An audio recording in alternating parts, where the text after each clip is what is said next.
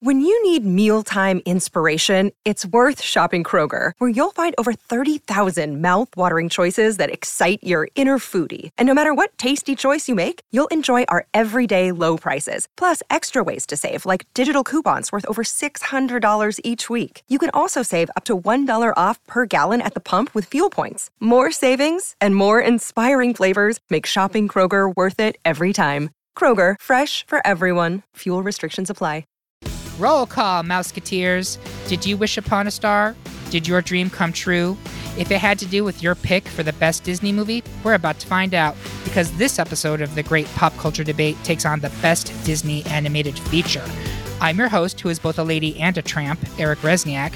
I'm joined by my panel of Disney loving adult children. If you're a Toy Story fan, you've got a friend in her. Please welcome Amy Pilott. Hello, thank you for having me. You've got it.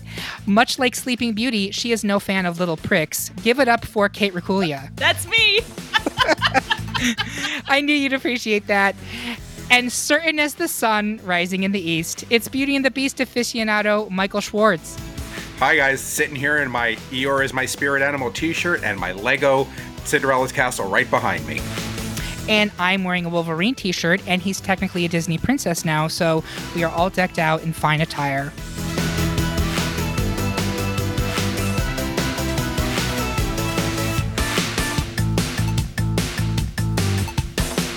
So, first, let's go over how this works. We made a list of every Disney animated feature film from 1937 Snow White and the Seven Dwarfs up to 2020's Onward, the most recent release when we recorded this.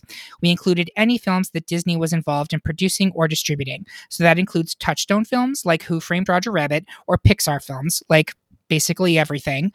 And we included traditional, digital, and even stop motion animation. We had just shy of 100 people take the survey to find their favorites, and the top 32 vote getters were ranked by popularity, added to a bracket, and our panelists made their decisions. Now we argue about it and insult each other for your amusement. Want to follow along at home and make your own choices? You can find all of the brackets, including the one for this episode, at greatpopculturedebate.com. So before we get to the actual debate, we're going to quickly go over the unanimous victors for round one. The Lion King trampled Wreck It Ralph like a herd of stampeding wildebeest. The Little Mermaid made sure Zootopia would not be a part of our world.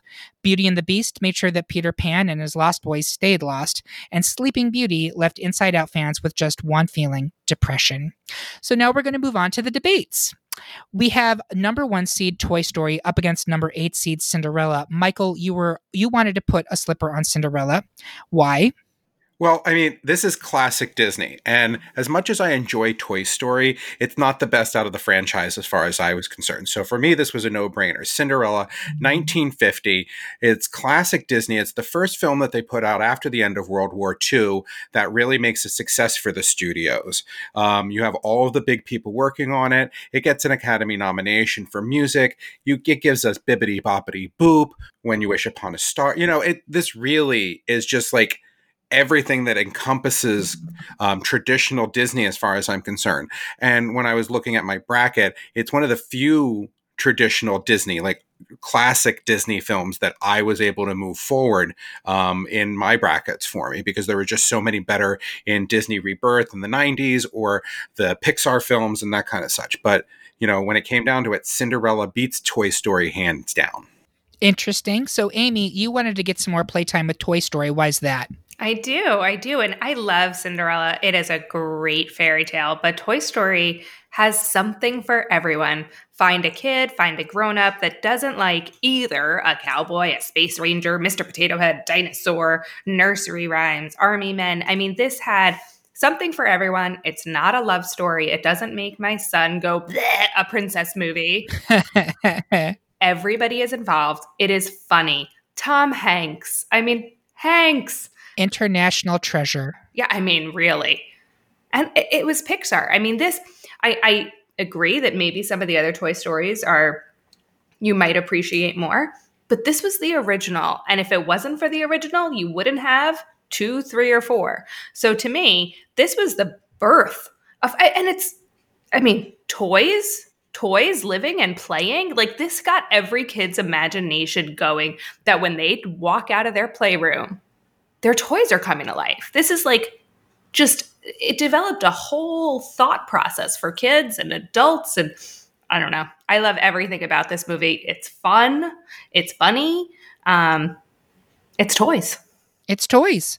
Um, it's interesting, Michael, that you said that this was one of the few classic ones that you move forward because I found myself moving more the classic ones forward than the modern ones. And this was the one area that I didn't, and, and nothing against Cinderella. But we currently have three votes for for Toy Story, one Cinderella. Anybody want to change their vote?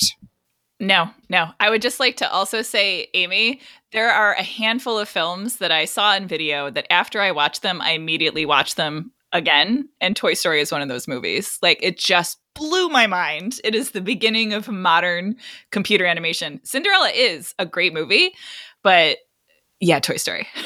yeah. Michael, you're not ch- changing your mind. You're sticking with Cinderella? I'm going to stick with Cinderella. And the only two things that I got to say about um, about what Kate was saying was that sorry, that what Amy was saying was that one, you wouldn't have Toy Story without Cinderella, and um, do we really talk about Toy Story four? No, let's not talk about Toy Story 4. It never happened. It was a fever dream. Um, all right. So, with three votes, Toy Story moves forward. Sorry, Michael. In this case, you turned into a pumpkin. I've been called worse. number four seed Up has three fourths of the votes over number five seed Hercules.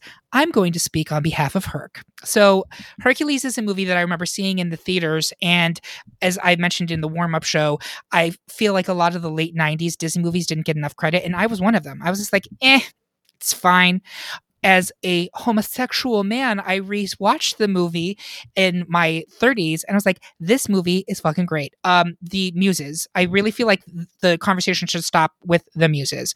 They're amazing. The music in Hercules is my, in my estimation, pound for pound, one of the best soundtracks in, in Disney history. Super stoked that they're apparently doing a live action version of it now. They better not screw up the muses. Um, I don't think that Hercules has a weak point. It's got a great villain in Hades. I actually really like the female protagonist. Um, Hercules himself is kind of a great, unassuming hero character. And I think the animation style is very cool. Do I understand why people are putting up over it? I do, but I had to say my piece about why I like it. So, Michael, why up? Why up? Now, I'm going to say that Hercules is a great m- movie. I love Hades. Mm. I love it. And especially since um, the great Disney Family Songbook Sing Along and Ariana Grande doing I Won't Say I, I'm in Love. Uh, oh, oh my God. Uh, it, it, it really, that is what's one of the things that has changed my life recently. However, I'm cavelling. Up, up gets me for a couple of different reasons. There is not a Disney film that you can make it through the first couple of minutes without crying like Up. Okay, that opening montage of Up is such a pluck at the heartstrings.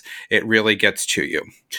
Two, we were all Russell at some point or another in our lives. We were all that little eager beager kid, especially all of us on this podcast being Disney freaks like we are. we were all Russell at one another. I quote the dog more often than I do some other things. You know, I will run up to people and say, I love I just met you, but I love you like you wouldn't believe. And for me, here is the big like the big thing that keeps me coming back to up and up and up and over a while. It is the one acceptable answer when kids at school come up to me and say, "Hey mister, do you know who you look like?" and without without fail, they all tell me that you look like the old guy from Up. And I'm like, I can live with that. I literally can live with that. If you want to call me Carl any day, I am very happy with that. Well, there you have it, folks. So we currently have three votes for up.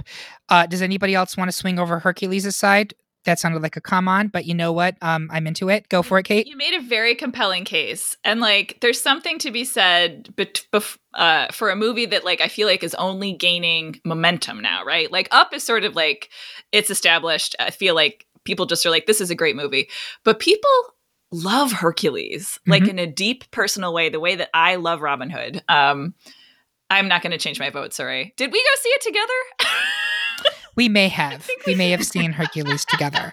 And, and I'll I'll jump in and just say that uh, I'm listening to you. I, I like I could like I don't know because using that bar of like, do I watch it again? Even my kids would rather watch Hercules on any given day than Up. I love Up because it's so emotional and it's so beautiful. But everyone loves Hercules too, and and I don't know. I, Hercules like, is a romp. it feels like one is a film and one is a movie, and I say that without there being like a like a value judgment between one or the other. They're just slightly different aims, I think. Uh, yeah, I hear that completely. It totally makes sense to me, and um, I, I agree with moving up forward. I'm I'm just glad that we all take a moment to appreciate Hercules because I do think it was underappreciated its time. And Kate points out it is now gaining steam culturally. Uh, same way with Mulan, which we'll talk about later. Um, but it's it's nice to see. So we advance up to round two. Goodbye, Hercules. Uh, I, Kate is the. Oh, go ahead. Sorry. Sorry, I just wanted to throw in there real quick that this is going to happen a lot because no matter what we've all chosen, we have an argument for why the other side is just as good.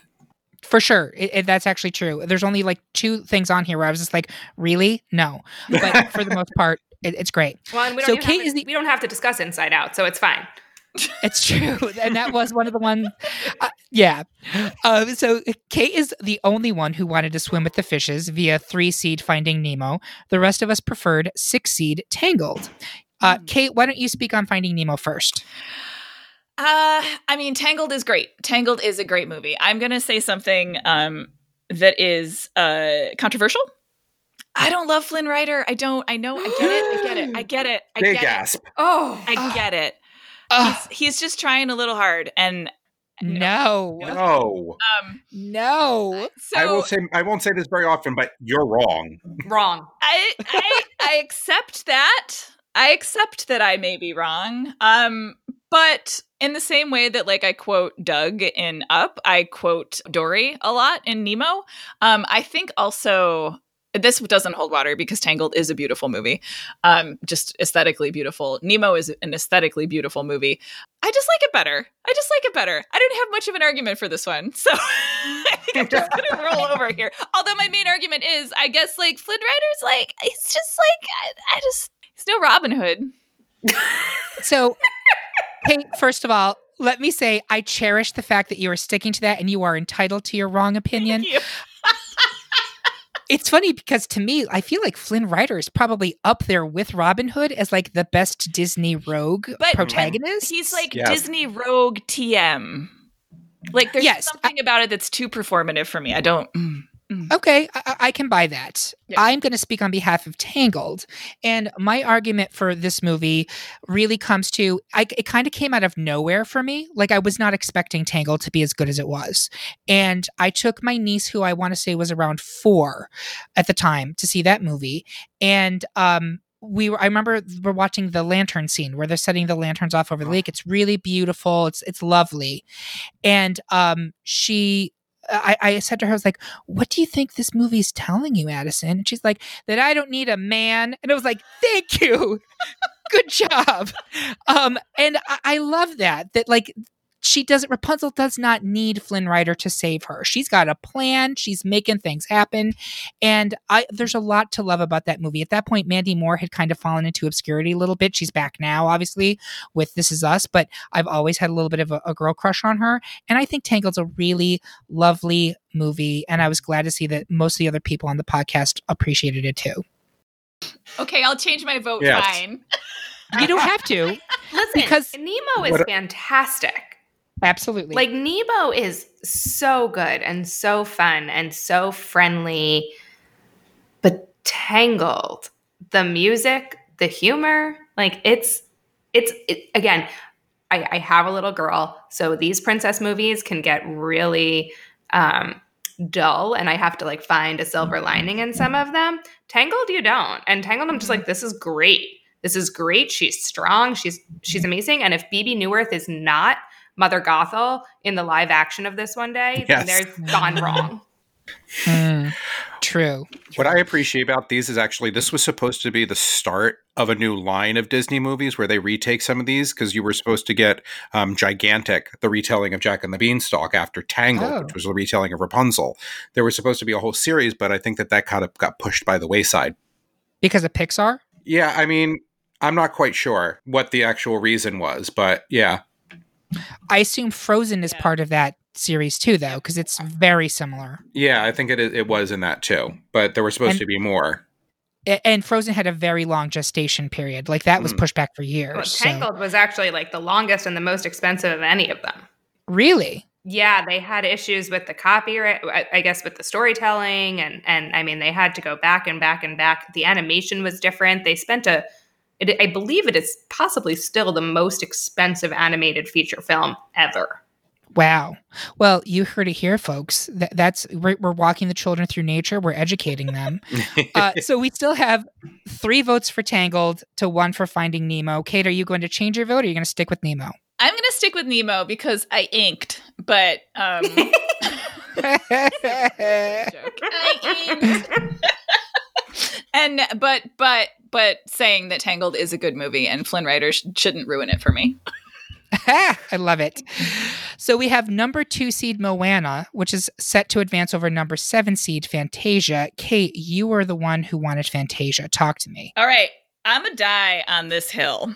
Okay. Moana is a great movie. It is a great movie. It is a great movie in many ways for how it is a different kind of princess movie. She's so determined. She goes out on her own. She lives her own life. Like, I love that about it.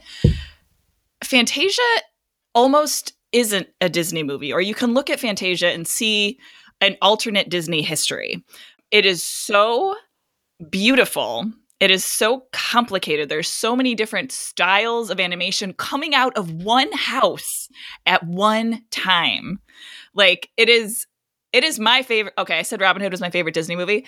Robin Hood is my favorite Disney movie. Fantasia is my favorite Disney film. Mm. It is just unbelievably technologically advanced because of the things the Disney animators worked on, learned making that. Like all of Disney is possible from there, honestly. Yeah. So that is why when I was coming coming up with my with my picks, I was like personal feelings obviously that's something that goes into it artistic cohesion music visuals animation voice work all these things kind of working together and is this movie an inflection point in the in what disney is as a company and what disney is as a as like a, a creator of popular art and fantasia is it like it's all of those together. Um, so that's my case for Fantasia. and Moana, it's a strong case. Thank you. Again, it's good, but it is not. It it it does it does not have all of those things to the same degree that Fantasia has. All right, Amy, you're going to talk to us about Moana. I know you're you're jumping at the bit. I, I am, I am, because I love I love this movie. And again, this goes. I mean, this is kind of like my my feelings about Toy Story are also about Moana, and it's maybe a little bit more of a, a girly movie, but it's not. I mean, it's not. There's no love mm-hmm. story in this. There's no love story. And like that to me for a kids film is really important. And I'm not saying that animated films have to be kids films, but I have to sit through them with my children, so it makes it awkward sometimes. But there this is a strong girl who goes out, she meets this strong guy and they have they need each other to figure it out. And he doesn't believe in her and she doesn't. Like it's it's so fun. And lin manuel miranda like this is where disney was like okay we're we're gonna keep it going. We're gonna stay up with the times. And they upped their music game one more time. And i know we spoke about this in our previous discussions about pocahontas but they got it right on the cultural aspects of this film. Yes. They did their homework. Mm-hmm. They really made sure that they were paying the proper respects to Polynesian mythology, which is where the story comes from. And it's just a beautiful, it's a different, it's a different story. It's it's so fun. And the giant crab is so sparkly. I I have to say, um, I I know I promised that I would watch Moana before this, and I didn't get to it. So I'm I know. So I'm gonna abstain from this particular vote because I don't feel like I have all the data in front of me. Uh, in my defense, I did try to watch it, and Ryan's like, "I already saw that. I'm not watching it again." Okay, then we ended up watching Black Cauldron. Um, right choice. Right choice. Sorry. so, are you saying?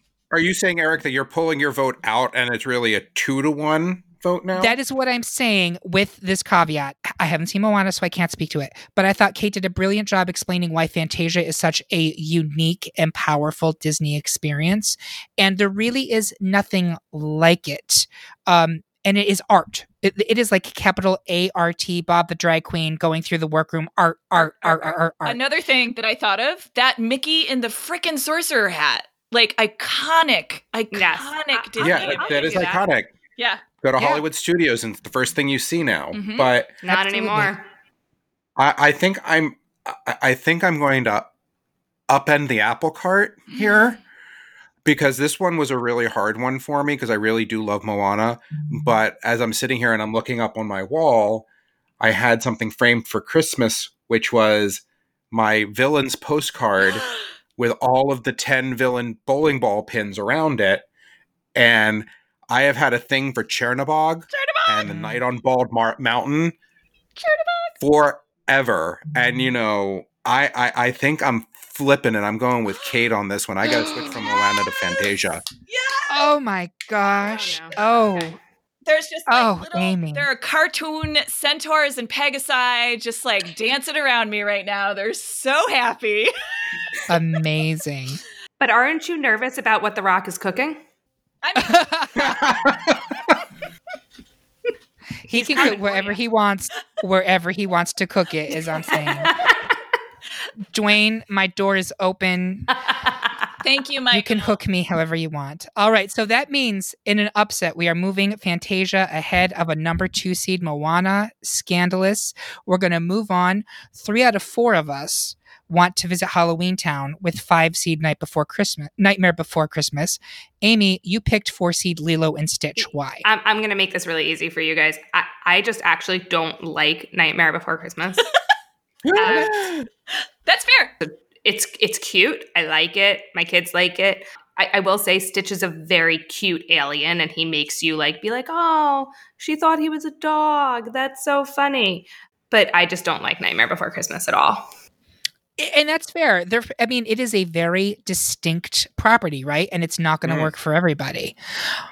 Um, Kate, defend Nightmare Before Christmas for me. So this is going to be a very interesting defense because I like Nightmare Before Christmas, but I wouldn't I wouldn't say I, I love it. I don't love it. I respect it more than I than I love it. And part of that is because as a young person, I saw Beetlejuice and the like sand the desert sandworms, whatever scared the ever loving bejesus out of me.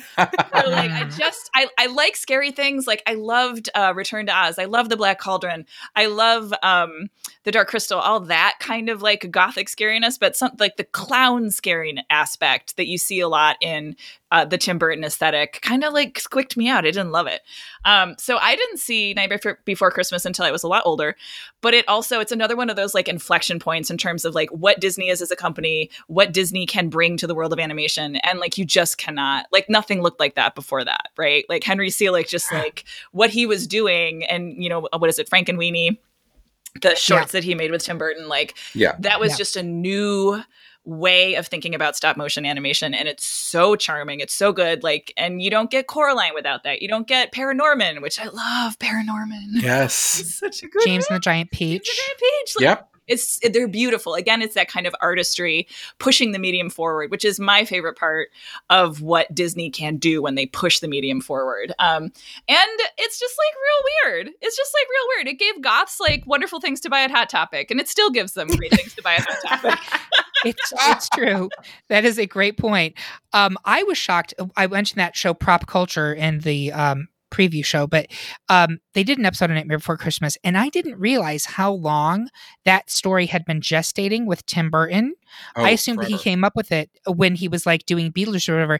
First of all, I didn't realize he was an animator or worked in the animation department of Disney on Fox and the Hound, which blew my mind. Wow. And then um, he was drawing Jack Skellington exactly as he appears in the in Nightmare Before Christmas in like 1980. Um, so that was very Wow. interesting to me. Like he, he, that was a long time coming. I agree yeah. that I don't actually love the movie as a story, but I love the concepts. I love the the look of it. I I think there's a lot of really amazing aesthetic parts of it. It actually surprises me that they've not done anything else with the um, property since. I, I'm baffled by that because it seems like a, a no brainer for them to do something else. Um, but it, it's uh, I, I advanced it. I'm sorry, I just got to jump in here because apparently I'm the only person on the panel that loves, loves, loves this movie. This is an at least annual, if not biennial, watch in my household. This is a requirement to watch at, at Christmas time for me. This and is Arbor Christmas- Day. this is a Christmas movie for me, along with Die Hard. That's another conversation um, about this. But like, this is like my favorite, and I think that I love this movie from the beginning. My favorite thing about this movie is in, oh, I want to say 2008, 2009. MoMA did an entire Tim Burton exhibit where you got to see all of his work on all of this, and it was just absolutely fascinating. I spent three hours walking through three rooms looking at everything Tim Burton had ever done. And Nightmare mm-hmm. Before Christmas is just inspired. And you're right, it gives us Frankenweenie and it gives us uh, Paranorman and it gives us Coraline and Corpse Bride that we really don't talk about. But, you know, it's just, it is. It is a wonderful take on it's and even a little bit of slapstick humor goes into this in terms of how absolutely ridiculous the story can be at times. Oh, it's very slapstick, absolutely. Amy, um, are you swayed or are you going to stick with Lilo and Stitch? I, I, you can stick. I'm gonna, it's fine. I'm gonna, stay with my weird little alien because he's cute. Stay he's with sweet. Your, that's fine. Stitch is very sweet. We, Ohana means family. Mm-hmm. It does. Ohana so, means family. We are still advancing Nightmare Before Christmas. Uh, the next batch was three of us would not let go of three seed Frozen, mm-hmm. and only Michael preferred six seed Big Hero 6. Michael, go for it. You know, gentlemen prefer blondes. No, I'm kidding. Um, Frozen is a great film. And, you know, it has some of my favorite people in it, and the voices are great and everything. But literally, when it comes to just Frozen, the only thing that you ever walk away thinking about is let it go. And I, you know, I love the song, but there are just points that I'm like, I'm like the parent of a toddler. I'm done. I can't hear it one more time. But Big Hero 6 is something that I've been able to sit down and watch again. Cause like, who doesn't love Baymax? Seriously, big, white, fluffy ball of love that he is. You know, and this whole story, like Hero's story of growing up and living in the shadow of his brother and how much he loves his brother and when he loses his brother, it just, it, there's no music to set to the how much this one pulls the heartstrings S- similar to like up for me is like it just has such an emotional visceral reaction to it that i don't get from frozen that you know yeah i'll sing let it go and maybe on occasion i'll hum if you want to build a snowman but I, I just don't keep coming back to it like i do with big hero 6 interesting and i believe correct me if i'm wrong but big hero 6 is the first disney marvel movie maybe I have to go back I, and check that one. It is definitely a Marvel movie. It was actually a very, it was like a, an F list X Men spin off series in the 1990s, early 2000s. Um, and I, I, believe it was coming out right when the Disney takeover happened with Marvel. Um, I'm going to speak on behalf of Frozen. True facts, I had never seen Frozen until last November. So that was 2019. Never seen it. And uh, I was like, you know, I should probably watch this movie. The sequel's coming out. And we got Disney Plus and watched it as soon as we got Disney Plus. I thought it completely stood up to the hype. I thought it was again beautiful movie gorgeously animated but i disagree michael i think actually what i love about frozen is it was not a storyline I was expecting. I loved there was it, was about sisters. It was about taking care of your family. It was about what it's like to be an outsider and really go through that struggle. I know a lot there's very controversial opinions. The LGBT community, which I'm a part of, projecting a lot of stuff onto Elsa that maybe isn't actually canon. Right. But I I felt um it was a movie where I thought I was very much seen and it really resonated with me. I think the music in Frozen, again, I mean, this is an obvi. Yeah, let it go. But I think actually there's not a bum song in that in that movie. Sure it's is not. it's so good. A's across the board. And um I I think it actually holds holds up very well. I also I know some people found Frozen 2 to be rather controversial. I loved it. I thought I it loved it too. Loved. I thought Frozen 2 was better than Frozen and I thought that the Christmas special was also really good. So, uh, like, I uh, there's sometimes where things get blown up and blown up, blown up, and you watch them and you're just like, really, this is what everyone's so excited about. For me, Frozen lived up to the hype, and I I thought it was every bit as good as everyone told me it was going to be. My favorite thing about Frozen is that it is a Disney movie that explicitly deconstructs the like harmful, I just met you, we're in love, you're a good yes. prince. I was like, he's an evil prince, yes! like, it's so good. It's so good. Yeah, he was the total angel to her Buffy. It was very true. Yeah, but like love love is an open door is such a good song. Especially in the context of like the way that the musical, the way that the songs work as musical songs, right? Like it's just such a great, it's so great. Mm. It is. It is. And also, we would be remiss if we did not point out Kristoff is Bay. Yes, like. Kristoff is very hot. Yeah. I was just like, okay, yes, please, come on up with your reindeer sometime. Oh, um, Um, so I mean, they do have the the the gay character in there. The gay character. The um, I can't remember his name at the moment, but the guy that runs Yes. the trading post. Yes. Oh, is he gay? Yes, because he says, "Look at my family," and when you look inside, there's a another man with kids inside. I somehow completely missed that. But It's okay, you're pretty. yeah, right. Um, well, there you go. So, Michael, are you sticking with Big Hero Six? Yeah, I'm sticking with Big Hero Six. It's fine. Frozen's still advancing.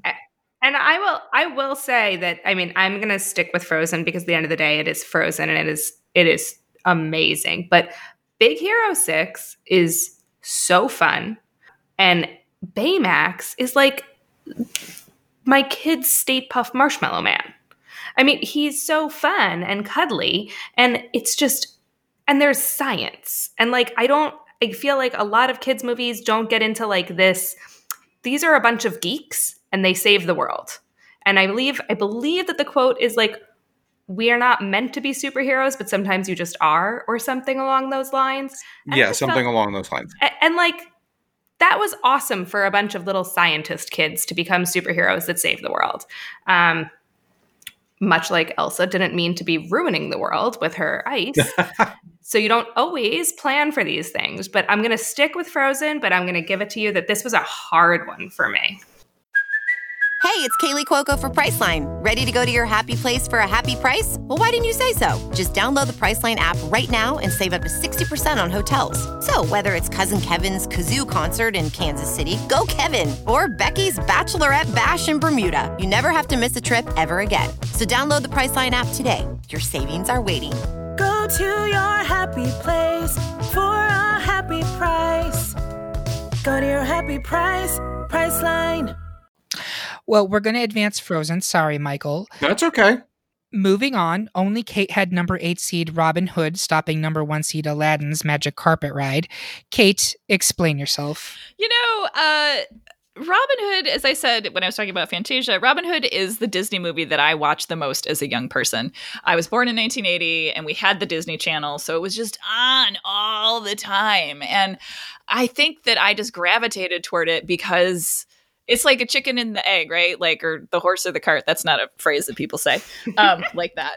like, like I love stories about groups of people, communities of people who are having adventures like the Goonies. And like that is kind of what Robin Hood is. It's an ensemble story with personified animals in the Robin Hood mythos. And like Robin Hood the Fox, it's a very attractive fox. Very I attractive. cannot think of any other Disney movie that has an anthropomorphized male clothes wearing animal character that has quite the sex appeal that Robin Hood does. And I did not necessarily put it in those terms as a young person, but I was like, I like him. like, why do I like him? So, so like, I just I feel warmly towards this. I, I do not identify as a furry, but like by all by all means, like to anyone who does, like more power to you. And if this was the Get your life. that that opened that door for you, then I see you, friend. I see you. It's just funny, right? It's a really funny movie, like The Emperor's New Groove, which I fr- we're, we're going to talk about at some place.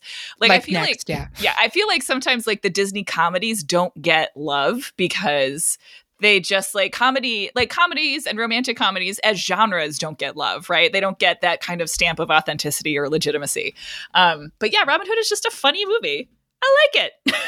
It it absolutely is, and I, like I said, I'm the one who who put it through to the eight seed. Uh, but I like Aladdin to me is a no brainer. I barely even feel like I need to explain this. You don't. well, it is another comedy too, right? Like, It- yeah, it is, but it is peak Disney Renaissance, right? Like it is right up there, and in my opinion, like the the triple crown jewel of Mermaid, Aladdin, and Beauty and the Beast.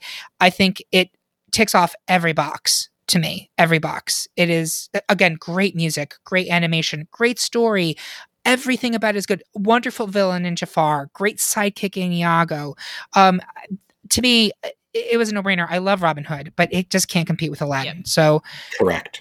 are you going to stick with Robin Hood, Kate? I am going to stick with Robin Hood. And I'm also going to say that, like, I feel like Aladdin is unique in that it is one of the first, like, that is one of the great Robin Williams performances, right? And that was when people were like, oh, famous actors and performers can actually also perform in animated films. Oh. Yes. Like, that was a big kind of watershed moment. So, by my own rubric and metric, that does push the art forward. So, I'm going to stick with Robin Hood because me and the Fox go way back. But, like, but yes.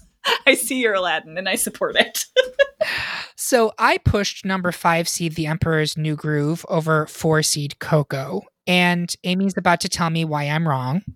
Okay, I, I, I will. I will tell you why you're wrong. First of all, like the Emperor's New Groove, really? But Coco, Yeah, I love it. I, I, Thank I, you. I don't. I Coco is um, Pixar at its best. It is smart. It is funny. The music is beyond.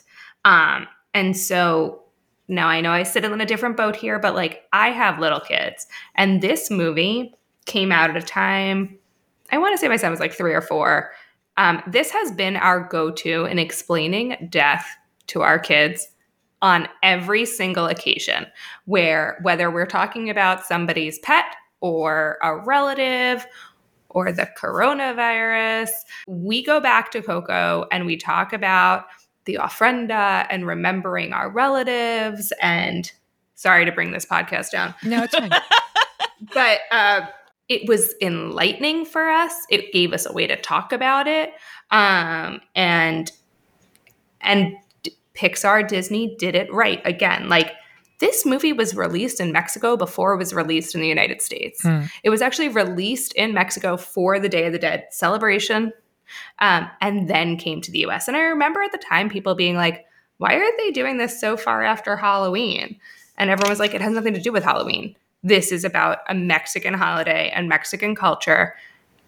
Frida Kahlo, I mean, it's Yes. funny. Like they just they bring it all in. They tie in the culture, they make it understandable and relatable.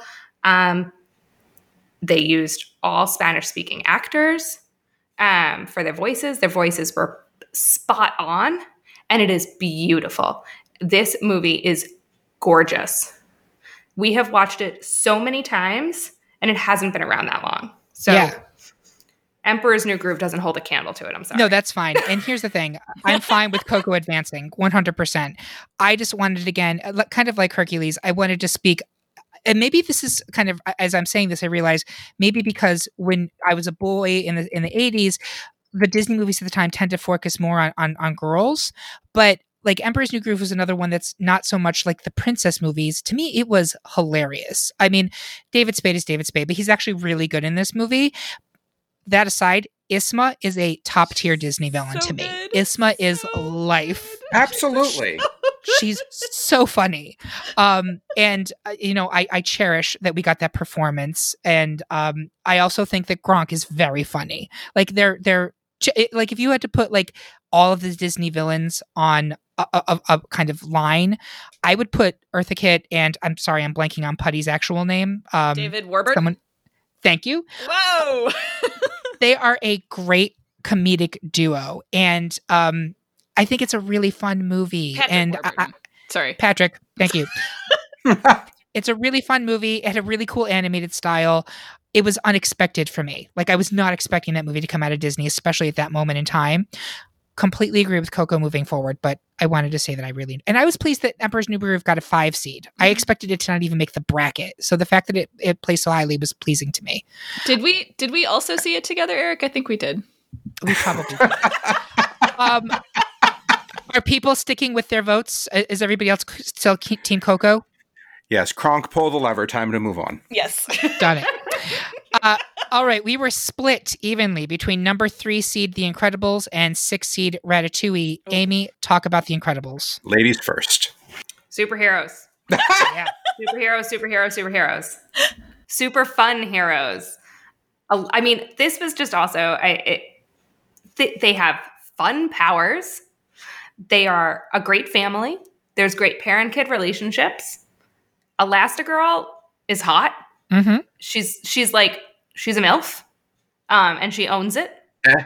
Uh, no, Oh no, absolutely. Okay. I I like that Violet has like she's a teenage girl who's got like boy problems and things going on, but she's a superhero. I, I just this this is such a fun movie. There's no fun music. It's just it's great to watch and it established fabulous characters. Yes, I- I think the music's really great. The horns and like it immediately grabs you, like you are in that movie from the from the jump. Uh, Michael, talk to me about Ratatouille. Well, because since Kate and I are on the right side of this argument here, Got our Fantasia background. I'm feeling it. I'm feeling it. I, exactly. You know, Kate. I know Kate's got my back on this one here for us, but I, I just don't feel it for Incredibles when it comes down to it, and I feel so much for Ratatouille. You know, Remy. You know, the person, the, the, the quote unquote person, even though he's a, a mouse, that you know does what he really wants to do, and he will find a way to be able to cook. And I think like literally the most like memorable scene of the entire me- movie is when Anton Ego is sitting at the the table and he's ready to review the restaurant and everything and he's like oh ratatouille and then he sticks his fork into it and he put puts it in his mouth and then there's that flashback for him to his childhood home when his mom would make him ratatouille when he was like not feeling well. I mean, it just it it pull again, it pulls at the heartstrings more than the Incredibles does. The Incredibles is a great action movie, I think, but Ratatouille is a feeling movie where you actually like feel something as opposed to like a Michael Bay shock and awe kind of film like you get with the Incredibles. Ah, geez. Okay, so I'm winging here because it's my podcast. Um, I have to say, I actually watched Ratatouille for the first time on a flight this this past summer, and I thought it was fine. I did not think it was bad. I guess I'm dead inside because I wasn't moved by it in really any I'm way. not moved by you are it. dead. No. I, I Yeah. I'm moved by it. So finish your piece, Eric, and then I'll talk. That's Yeah. fine. I, I thought to me, I was like, if I eh, like, this is a fine effort from Pixar, but it really does nothing for me. This is a case where, for me, The Incredibles, as a comic book fan for my entire life, is the Fantastic Four movie I keep wishing that Marvel would make, and they haven't gotten there. But I'm not sure I really need them to because I don't know how you're going to do better than The Incredibles. Um, it is super fun. It is got such kinetic energy to it. It is, um, yes, it's a it's an action adventure. I wouldn't call it Michael Bay because it's got actually a lot of a, a, little heart and a lot of soul. And like it is a family drama at the center of it. Yes, they're superheroes, but there's also like everyone in that family is dealing with their own stuff and they're also expressing that through you know like running 80 miles per hour turning invisible um i i thought it was clever and a great aesthetic like that design for that movie's killer and to me ratatouille is just fine it's predictable it's so so it's interesting because these are both Brad Bird movies, right? Yes. Yes, they are. And I actually, I The Incredibles, all these things are true. I love it. Michael Gia, Giacchino, is that his name? The guy who is uh, does like he is the composer. It's a fantastic score. yeah fantastic design. Um, I I really do love The Incredibles. Um, but every once in a while, I think Brad Bird gets a little Ayn Randian. and and like so cause, because he puts like a lot of philosophical depth in his movies which i really appreciate. But like i can buy into the philosophical depth of ratatouille and it, it speaks to me because it is about being a creative person about being an artist right? And it has that you know that awesome scene with anton ego where he talks about i talk i use this all the time when i teach writing classes that like the like the work of the critic you know is that you have to recognize that you have very little power right? Like that what you say about what someone else has been brave enough to create has like very little meaning other than if you champion something that is new. And i think that is such a powerful way to think about criticism for kids. Kids can grasp that i think. And like and the whole thing about like not anyone not anyone can do a thing to sort of like the level of like a true artist but they can come from anywhere you don't need to be come up in some particular way to only be able to do a certain thing right like i just love that philosophy and also like it's the anthropomorphic animals thing. If, if if if at the end of the day, if I'm gonna get like superheroes or anthropomorphic animals, Robin Hood like is in my soul. So I'm always gonna go with the rat who like controls the redhead by like pulling out his what? like what is that idea? Like, but you just accept it when you watch the movie. You're like, yeah, he just yanks on his hair, and that's how he knows how to cook. It's so weird, and it's so committed to itself. No, it's perfect like that. I love Ratatouille. I love I, I hear everything you're saying, and uh, it's funny because the arguments that you're making that are actually like landing with me are the ones about Anton Ego. And if they did an entire movie based on the Anton, Anton Ego character, I might actually be into it. Mhm. But I still am unmoved about Remy's story, about the story of the chef. Like the whole time, I'm like, I want to know about this severe French woman in the kitchen. I want to know her journey. Like, I don't care about the this little Gomer with the red hair, like, or the mice. Like, Rats! They're This is not- Okay, They're rats! They, they, they do nothing. grow a heart, man. Grow a heart. Never. What, Amy? No, they do nothing for me. The little rat does nothing for me. He's they just just do nothing. But Sebastian. little- little- Sebastian is like the original chef in the kitchen. So Yes, Uh, that's Oh. exactly right. And Sebastian, like, look who's on the plate, right? He had to deal with actual threats. So it seems like Oh. we're still deadlocked. Am I wrong about that? Is anyone changing their vote? nope. Well, you're Not not even a changing your vote because your movie gets to move on. Uh, that's right. I'm and I'm sorry. You can hate me. People who are listening send me death threats. I'm into it. But we're moving The Incredibles on, and you can take it out in a future round. Yep. We are also deadlocked between number two seed Mulan and number C- seven seed Snow White. So Michael, why Mulan? All I'm going to do to start this off is just say, Kate, Fantasia. Uh, Okay, uh, I know. mean, okay, so can I? I, you'll ahead. get your chance to argue in a second, but Okay. I mean, Snow White and the Seven Dwarfs is really it. It again, it's a classic core Disney movie, and there's not a lot that I can say against it. What I can say is that I think that Mulan, I think I enjoyed better as a movie because of. I mean, for me, it was part of the statement that it made when it came out for me. You know, in it's 1998, and we're talking about the Disney Renaissance films at this point this is the first time that Disney kind of moves off the reservation and tells a story that not many people know. The story of Mulan and, you know, moving to the Far East and everything. Before this, you know, we're telling stories about Aladdin, we're telling Beauty and the Beast, and we're telling The Hunchback of Notre Dame.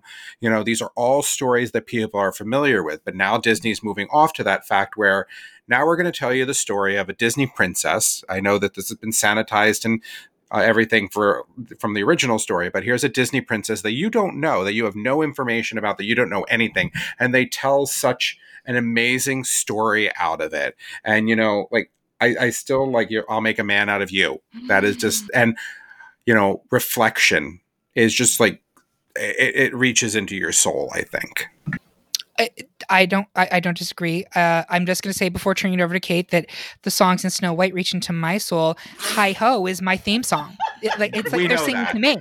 Yeah. but, but Kate, go ahead. Okay, okay. So this is going to be a little dramatic.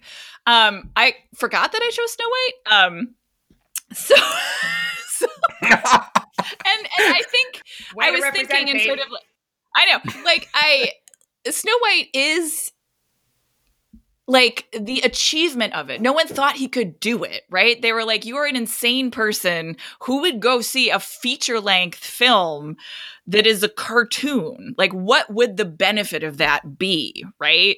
And then he did it, and it was huge. And now animation is a cinematic long form art, right? So, like, far be it from me not to vote for that. Yeah, I- I, I'm gonna jump in here too and say when I was looking at this one, Mulan's a, a solid film. Yeah. I- I'm not knocking Mulan in any way, um, but imagine being in 1937 Yeah. and this guy with very little track record comes up and is like, "I'm going to invent an art form, Yeah. and you're going to love it." And he bet everything on it. And I, obviously, I was not around then. Um, are you sure but Time travel. well, yeah. See if you can find the real Eric Rezsnyak. Um, but uh, I, can you imagine being a, a theater patron in 1937 and watching that on a screen? Can you even conceive of how mind blowing that must have been? We rewatched this la- like in January with my uh, partner's two year old nephew, and he super loves the movie. Which I was like, really? He's into Snow White? Um, but there's these very long sequences of like trees blowing and them playing an organ, which for modern audiences, is like, okay, oh my god, get on with it. That like, organ, we like, get I can it. Picture that scene. I remember that scene with all the little like birds Exactly. and things. Yes. Yep. yep yes. Yep. But in 1937, that was a flex. Like Mhm. that was huge. And the artist, like we talk a lot about artistry in here, but this was not just artistry. This was full on like the creation, uh, the Big Bang, right? Um, and I, I think it is an exceptional achievement. Some what 80 years later, Mhm. and it's still up there is it a great movie from a modern audience perspective? Maybe not, but I think it tells the tale very well. I think Snow White's a bit of a cipher character, but she's pretty and you like her, and that's what she was supposed to be. The witch is full on He's terrifying. amazing. Yes. Icon. mu- Icon. like- Yeah, I'm gonna jump in for a second. I I, I kind of forgot which way I voted on this one before, and uh, no, don't abandon me. I, I'm. Uh, you know what? I'm sorry. I'm gonna go. I'm gonna go with Snow White. Um, because because of the Michael. dwarves. Because of the dwarves. I this really is K-Pack for great. Fantasia, isn't it? no. I, I The dwarves are great. the dwarves are great. There's lots of little birds, lots of fluffy animals. Kate, I mean, I know you. This is that's probably a, a turning point for you. The It fluffy is. animals. Um, Are there animals? Do they have personalities? Are they sexy? yeah. Okay, so where were both of you for Cinderella for that? Cinderella's Cinderella is not. I don't like Cinderella as much as I like. Um, oh, Lucifer's pretty rad. The cat's great. I, I listen. That was a tough one And the for me birds 'cause and ev- the mice Gus and Gus everybody is that my favorite Disney character of all time is Gus Gus. But um, but Toy Story wins in that situation. Yeah, in this situation Yeah, situation, Toy I, Story.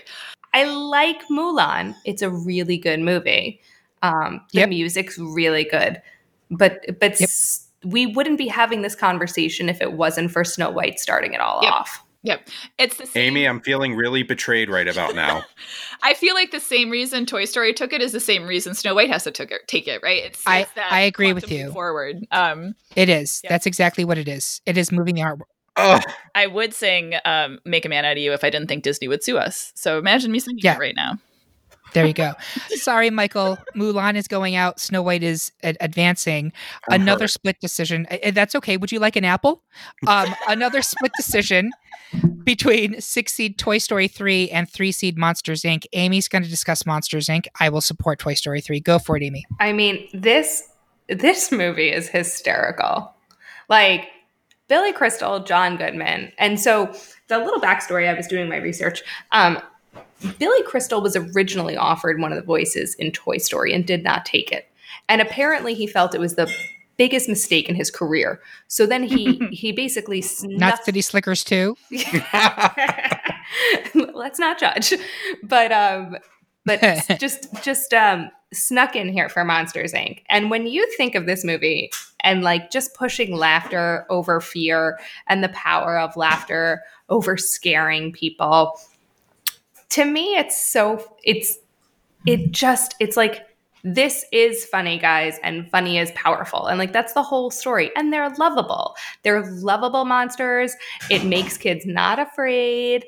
Um the of the girl with the snake head and her sushi like So there was adult humor and there's and kids kids enjoy it because boo is so cute. I i just love everything in the monster world and probably the one of the most underrated rides in disneyland is the monsters inc ride It's interesting. I feel like I saw a completely different movie my God. because like my honest to God reaction was really a number three seed for Mm. Monsters Inc. I, I distinctly remember sitting there in the theater thinking to myself, where are the jokes? Like it's a fun looking movie. It's got a great style, but I'm just like, I'm waiting.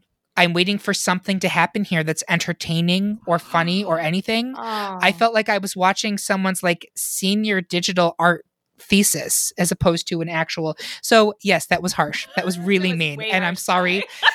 I That is not in the spirit of this podcast. at like corporate Okay. and and they they were taking down the big guy and s- teaching that there was nothing being wrong with being different so they were all scared of little boo but she was really okay and adorable in the end and they could all get along i don't know i it touches my heart the way that ratatouille did for other people i don't know There you go. There you go. Whereas for me, Toy Story 3 absolutely touched my heart in a very real way. There is one. Yes, there is. And I remember going into that movie and being a little bit cynical about it. It was like, really? Again, Toy Story 3? I should have saved those feelings for Toy Story 4. But for Toy Story 3, I thought it was uh, like I was blown away by this one. And again, I took my niece to see it. And I distinctly remember at the end, the end of this movie, when he gets too old and he goes away and they give the toys away and to go to the little girl. I am bawling in the movie theater next to my niece. I'm full on ugly crying and the credits are rolling and I'm like, butch it up, butch it up, get it together. Because like I was so upset. I was like, she's gonna get she's going to grow up and she's not gonna need me anymore. And I was it was so moved by this little animated movie. And that's why I put Toy Story 3 up. I also think the bad guy in Toy Story 3 is legitimately terrifying in a way that like the bad guys in the first two are not.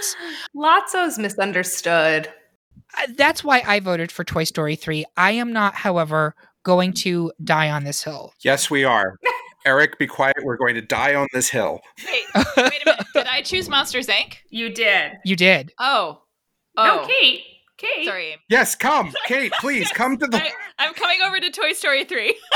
Oh no. Yes. I mean, Monsters Inc. Yes. I really, I actually, so I don't agree with what Eric said. I think Monsters Inc. is very funny, um, and very punny. It's very sort of like exactly like Billy Crystal, sort of like Borscht Belty sort of humor, kind of like, which is it really works, right? That kind of like stand up, like hey, yeah um, and and I love the idea that message too of like don't be afraid of what's different. Like maybe actually if you if you engage with it it will make all of your lives better. And the scene too at the end where they're going through all the doors is incredible. It's just incredible animation. Um but yeah toy story 3 you know in the moment when they're in the trash compactor and they all just like Yes. prepare themselves for death i was like oh, Yes. oh my god okay here we are I was right. We're going there. Like it was so intense. Oh, thank you. it's so intense. I, i mean listen i i'm okay with this i do love toy story 3 also yes, yes. because because barbie and ken in this one just take it away for me they're really good. Oh my God, yes. Hilarious. And and Hilarious. Mr. Prickle Pants, um, I like him a lot. But yeah, the I I remember I went to see it. Um, w- uh, I was wearing like a three I, like 3D glasses, and I remember just like weeping behind my 3D glasses and being like, "This is not working. like, what's happening?" Yeah, I didn't think that anything Toy Story did after Sarah McLachlan singing about being an abandoned toy could make me cry harder. But nope, Toy Story 3 did. Toy Story Yep. 4, not so much. That's We don't talk about that. We don't. We don't talk about uh, All Stars One. Um, I will say this. Um, I do want to apologize to Monsters Inc. and the fans of it. I was way overly harsh. That was not appropriate. It is a a solid film and it is worth your love. It just was not my cup of tea. Um, so finally, one last uh, bout for round one. Kate was the sole supporter of number seven, Who Framed Roger Rabbit, while the rest of us preferred two seed WALL-E. Michael, tell it to me, sweets. Well, I mean, what I think I love about WALL-E, it is it's it's Disney's modern interpretation of a silent film. Because literally for the first half of it, all like the only dialogue that you have really is WALL-E and Ava. That's it. That's it. And it is such an amazing story that they tell us. And then when you get to the second half and you're on the space cruiser and everything like that, and you start to see like this is really what happens to us as a society, as a as a civilization. The world collapses, and this is what happens to us based on where the choices that we are making in it. And it is such a meaningful allegory for everything that we do. And I am not going to dismiss Who Framed Roger Rabbit because, you know, please Eddie is like literally the core of my being at sometimes. But Who Framed Roger Rabbit is not a Disney film. It was produced by Disney, but in my heart, it is not a Disney film.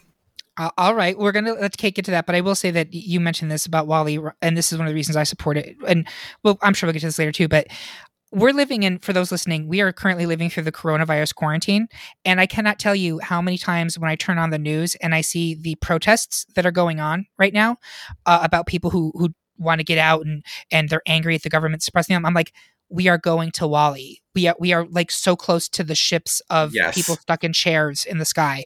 Um, I think about this movie way too often for it to be dismissed. But Kate, talk about Roger Rabbit. So uh, you will get no arguments for me in terms of the uh, like those three pillars that I talked about. Like WALL-E is an incredible achievement of a film. Um, everything's working together. It's beautiful. It's sad. It's meaningful. Um, it's important. And God help me, any movie that like uses uh, like a, like a snippet from Hello Dolly to like teach a robot how to love is like I'm always always gonna fall for that. always. Just like crying about it, thinking about it right now. Um, I chose Who Framed Roger Rabbit again because it is it is a, an inflection point in the history of Disney, and it is an inflection point in the history of animation, and it is. Can I swear? Yes, absolutely. It is fucking weird. it is a fucking weird movie and and in some ways like Disney is not weird anymore because Disney is too big, right? Yeah. As a company, it cannot afford to take risks like this under that Disney banner. And you also see all the weird sort of like 80s like like transitioning to Eisner times like like Bugs Bunny and Mickey Mouse are in this movie together, only together, so that like no Disney is there at a time that Warner Brothers is not there. There's Mhm. just so much interesting history like being kind of enacted in how the movie is put together. And also just it's just a weird fucking movie that's very special and when I killed your brother, I looked like this. Like, it is a Disney movie made in a time when Disney movies could do that. Like, and that is just, it's not what Disney is now, but it is not not what Disney has been. And that is my argument. It's a great argument. and um, Amy, I, I, uh, Michael, are you keeping your your votes here? Oh yeah, I can't switch on this one. Amy, uh, So I don't uh, I don't No. love either of these, but I'm gonna stick with WALL-E, and here's why. We're talking about animated films, and Roger Rabbit isn't a completely animated film. So I have a little Isn't issue with that. Nope, there's live action people in it. It is set in live, like it is Roger Rabbit. He is an animated creature, which is also kind of the other thing.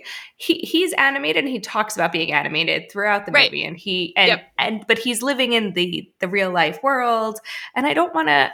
I didn't even want to acknowledge that, like it, it's it's an animated film that's talking about being animated. So I feel like we can't really include it here. I don't know. I just have an issue with it on this list. I also don't. Disney didn't really get behind it. I know that Disney made it, and I know that it. I do believe that it's included in the Disney catalog, but it, to me, it's just not a Disney film. it's definitely included in the Disney catalog for It sure. It absolutely is. It absolutely is. It just Yeah. to me, it's not in the Disney animated films that that I can really like get behind as being Disney animated films. I don't know. I just it's it's weird. It's too weird for me. Sorry, Kate. I'm sorry. No, it, it is it is very weird. I was it's completely too weird for me. I in the same way that like I wouldn't even say that I loved it. I was fascinated by it as a kid. It Yeah. came out in what like 87, 88 Yeah. and I was like, what is this world? It is dark and weird. weird. And like it it introduced me to noir. I love noir. Um it Mhm. introduced me Oh, yeah. to like the, just like films about recentish history, right? Like all the stuff. It's not even really fully in the movie, but all the stuff about like the consp- it's like Chinatown with like animated characters, right? Like like the idea of genre mashing. Yes. I think that is what fascinated me about it. Um, in ways that Yeah. like other than Toy Story. I wouldn't I have never I don't have that response to too many Disney movies. I have Disney movies that I love and appreciate, but not Disney movies that I'm like, what are you? Tell me more about what you are. it is a really audacious, Yes, audacious piece of cinema. Yes. Um, and I- I'm going to stick with WALL-E because I do think it's it's almost that. depression, honestly. Um, but Roger Rabbit Yep. is such a cool film, and I hope that if you're listening to this podcast and you're under the age of 30 and have no idea what we're talking about, go on Disney Plus, watch Roger Rabbit. It is bizarre. It's really kind of like there's parts of it that are sexy. Jessica Rabbit like is an icon to this day for a reason. I find Jessica Rabbit sexy. L- read between the lines, America. We, we did Um, just watch it with bad, our I'm just drawn that way. What did your kids make of it? We did watch it with our kids, and they were like, just also, I think, had the same response. Like, what is this? This is not Yeah. what we're used to. R.I.P. That little shoe that Christopher Lloyd frickin' straight up murders. it's scary in parts. Yes. Like Yes. we were watching some clips of it and my my boyfriend was just like honestly the part at the end with Judge Doom is terrifying. I still have nightmares about it. Um but uh, so many of those 80s movies are, are also like intensely scary for children, which is a whole other topic. But I think Roger Rabbit is a really remarkable film and so ballsy and I have tons of respect for them for making it. But I'm going to advance WALL-E. So there we go. You we're down to our Sweet 16 for the best Disney animated feature. Did you agree with our picks? Head to greatpopculturedebate.com and find us on Facebook and Instagram and let us know what you think. Make sure to check back later this week for part two of the podcast when we tackle Frozen versus Little Mermaid, Aladdin versus Coco, Beauty and the Beast versus Sleeping Beauty, and more as we ultimately work our way down to crown the best Disney animated feature.